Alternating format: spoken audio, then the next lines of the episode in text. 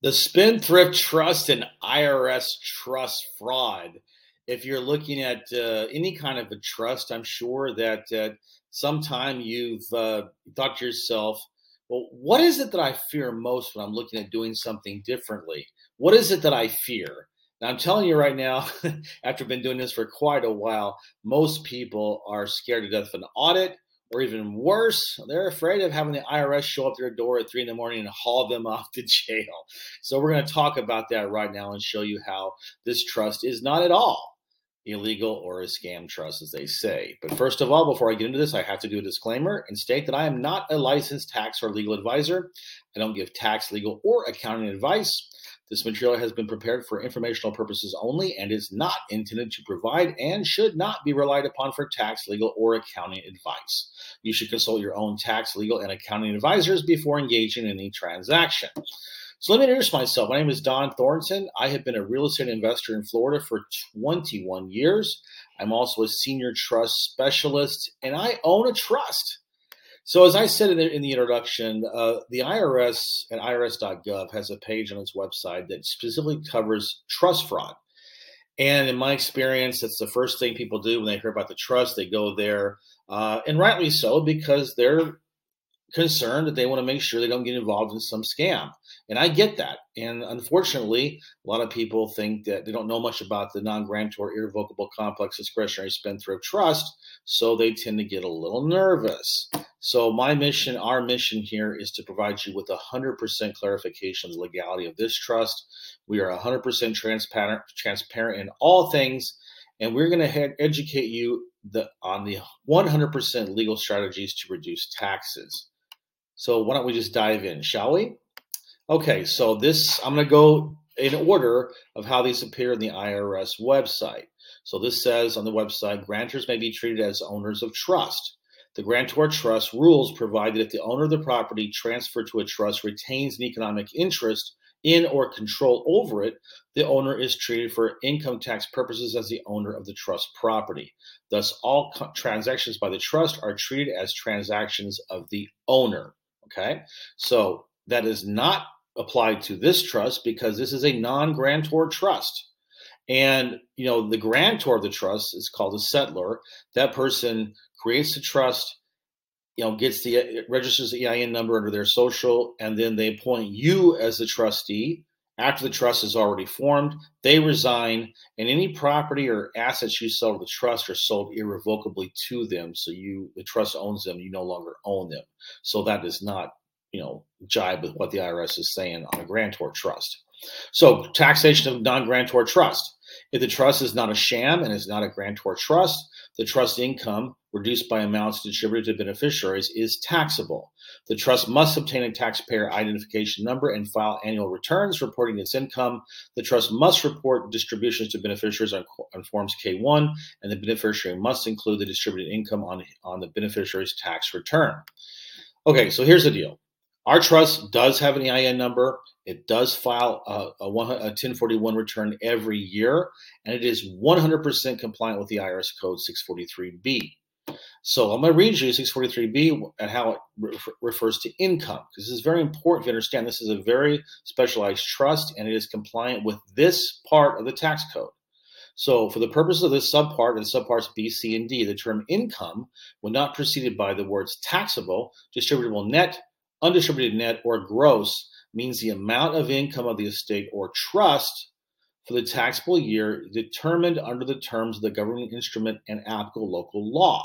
That means that basically the local law and the trust language itself is that's how, ta- that's how income is determined. Items of gross income constituting extraordinary dividends or taxable stock dividends, which the fiduciary or the trustee, acting in good faith, determines to be allocable to corpus under the terms of the governing instrument and applicable local law, shall not be considered income. All right, that's very important. So how does that deal with this trust?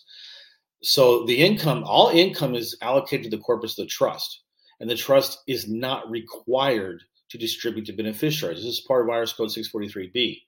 You, the fiduciary, when the money is in, and of course you take you take um, note of whatever uh, income comes into the trust, you take note of whatever expenses are paid by the trust, but ultimately you're going to declare every single penny that comes to the trust as passive income to be an extraordinary dividend.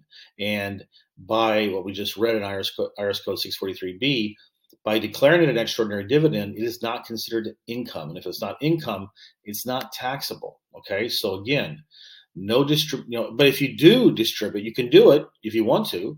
But if the, if you do distribute to the beneficiaries, it'll be a taxable event for them, not for the trust. That's you know, something you need to understand, okay? Next, moving on.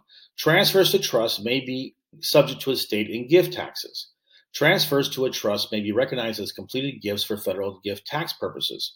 Further, whether or not the gift tax applies, if the transferor retains until death the use of, enjoyment of, or income from the property placed in the trust, the property will be subject to federal estate tax when the transferor dies.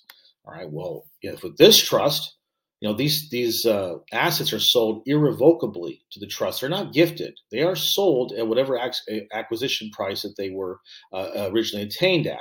They remain inside the corpus of the trust. They are owned by the trust.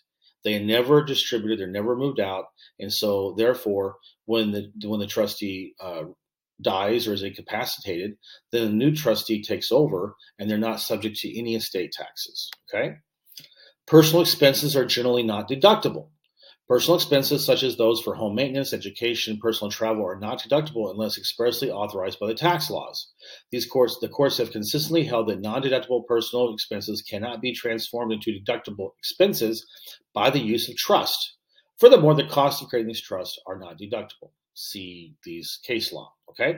Now, as far as this, it has to do with our trust, um, you're right. I mean, the, you, personal expenses are not trust expenses for the most part. For example, food, fun, and fashion are not trust expenses.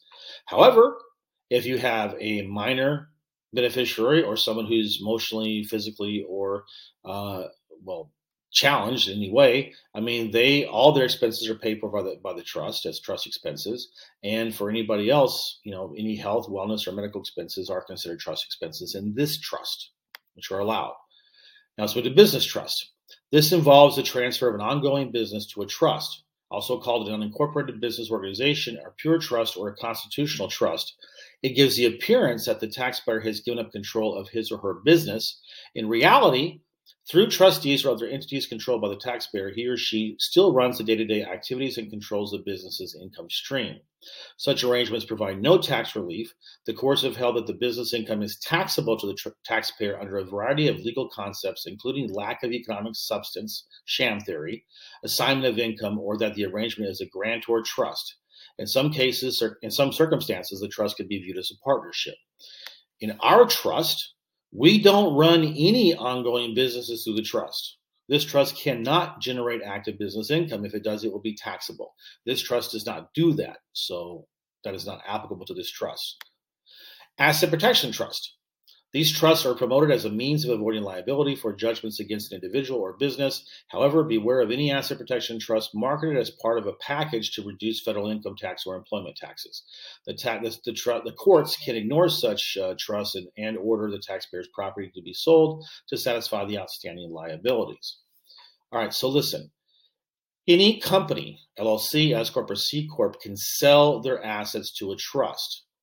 Now, the trust can lease them back to the company, and this creates an expense for the for the for the company. It's very common in accounting practice to do a lease back strategy, and le- any any money that comes into the trust from the company uh, as a lease payment is passive income for the trust, and, be, and if it's declared an extraordinary dividend, it will not be considered a taxable event. All right. So this does offer asset protection, one hundred percent. The Spendthrift provision is amazing for tax for asset protection. However, Uh, you know, the strategies that we use are completely in compliance with six forty-three B and uh, therefore are not a sham trust. Anonymity. Trusts established to hide the true ownership of assets and income or to disguise the substance of financial transactions are considered, considered fraudulent trusts. Well, this trust receives an E I N number. Everything is fully disclosed to the I R S, so you're not hiding anything to the I R S. The trust is right there registered with them. The only difference is that this trust is not required to be registered with any state. So that gives a lot of anonymity, but it's not uh, that's that, that's that's uh, provided as an adjunct or or a consequence. It's not because it sets out to be a, uh, an anonymous uh, trust. Okay, trusts allowed to run a business. The, univer- the inter- Internal Revenue Code generally does not allow trusts to operate a trade or business. The regulations require that trusts operating a trade or a business be treated as either a corporation or a partnership if the grantor, beneficiary, or fiduciary materially participates in the opera- operations or daily management of the business. If the go- grantor maintains control of the trust, then the grantor trust rules will apply, and income and expenses of the business will be attributed directly to the grantor. Okay, well, in this trust, we don't run a business. It's not allowed to run a business. Right. So if it did, as the tax code says, any active business income would be taxable. This trust only, repeat, only deals with passive income only. Again, I said only five times there. Next, grantor is treated as owner. Grantor is treated as owner and therefore taxable on income generated by a trust where the grantor is considered the substantial owner or enjoys the benefits of the corpus or income from the trust. Well, in this trust, it's a non-grantor trust. So the grantor resigns immediately after the creation of the trust is made, and, and, and you are named as the trustee. So therefore, it is not a grantor trust, and none of the consequences of a grantor trust are applicable to this trust. Tax court, trust created to avoid income tax. The tax, other federal courts, and bankruptcy courts have been virtually unanimous in finding for the service where ta- trusts are created to avoid income taxes. This trust is not created to avoid income tax. However, taxpayers do have the right to reduce, avoid, or minimize taxes by legitimate means.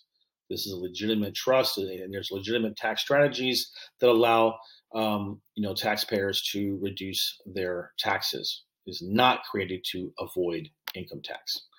And so here's some false claims you'll see in the I R S website, that you can transfer your income into a trust, thus eliminating income tax taxation on that income. They're citing Lucas versus Earl, which says that income remains taxable to the individual who earns it.